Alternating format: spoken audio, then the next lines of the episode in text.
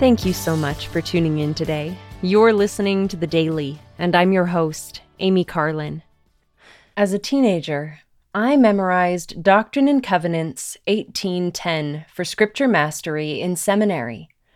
Remember, the worth of souls is great in the sight of God.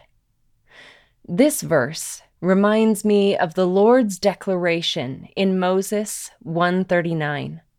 For behold, this is my work and my glory, to bring to pass the immortality and eternal life of man. And it reminds me of John 3:16.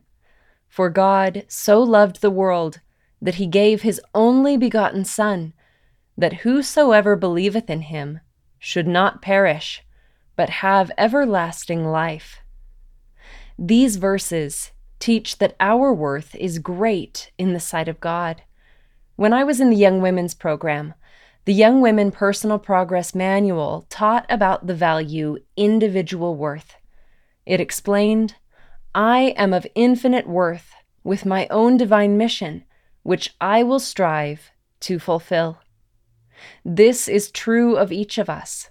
Low self worth and prejudice against others are directly contrary to the teachings of Jesus Christ. Christ suffered for us, which should demonstrate just how much we are worth to Him and to our Heavenly Father. There are countless hymns and psalms that praise the Lord for this very reason, marveling at His mercy and love for us. As the psalmist wrote, What is man that thou art mindful of him, and the Son of Man that thou visitest him?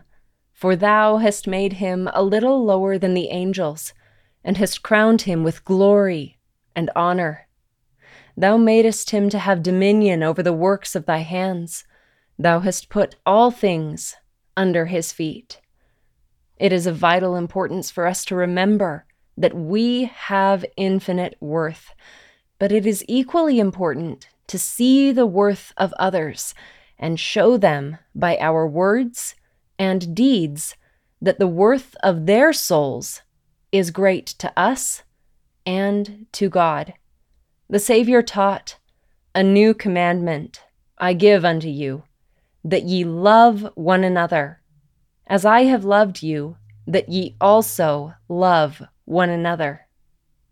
Knowing that the worth of souls is great in the sight of God, we must also love others as He first loved us.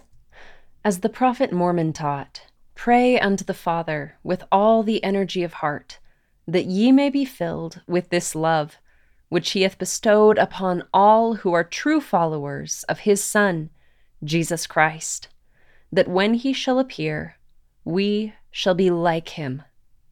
And as the Lord taught in Doctrine and Covenants 121 45, let thy bowels also be full of charity towards all men and to the household of faith, and let virtue garnish thy thoughts unceasingly.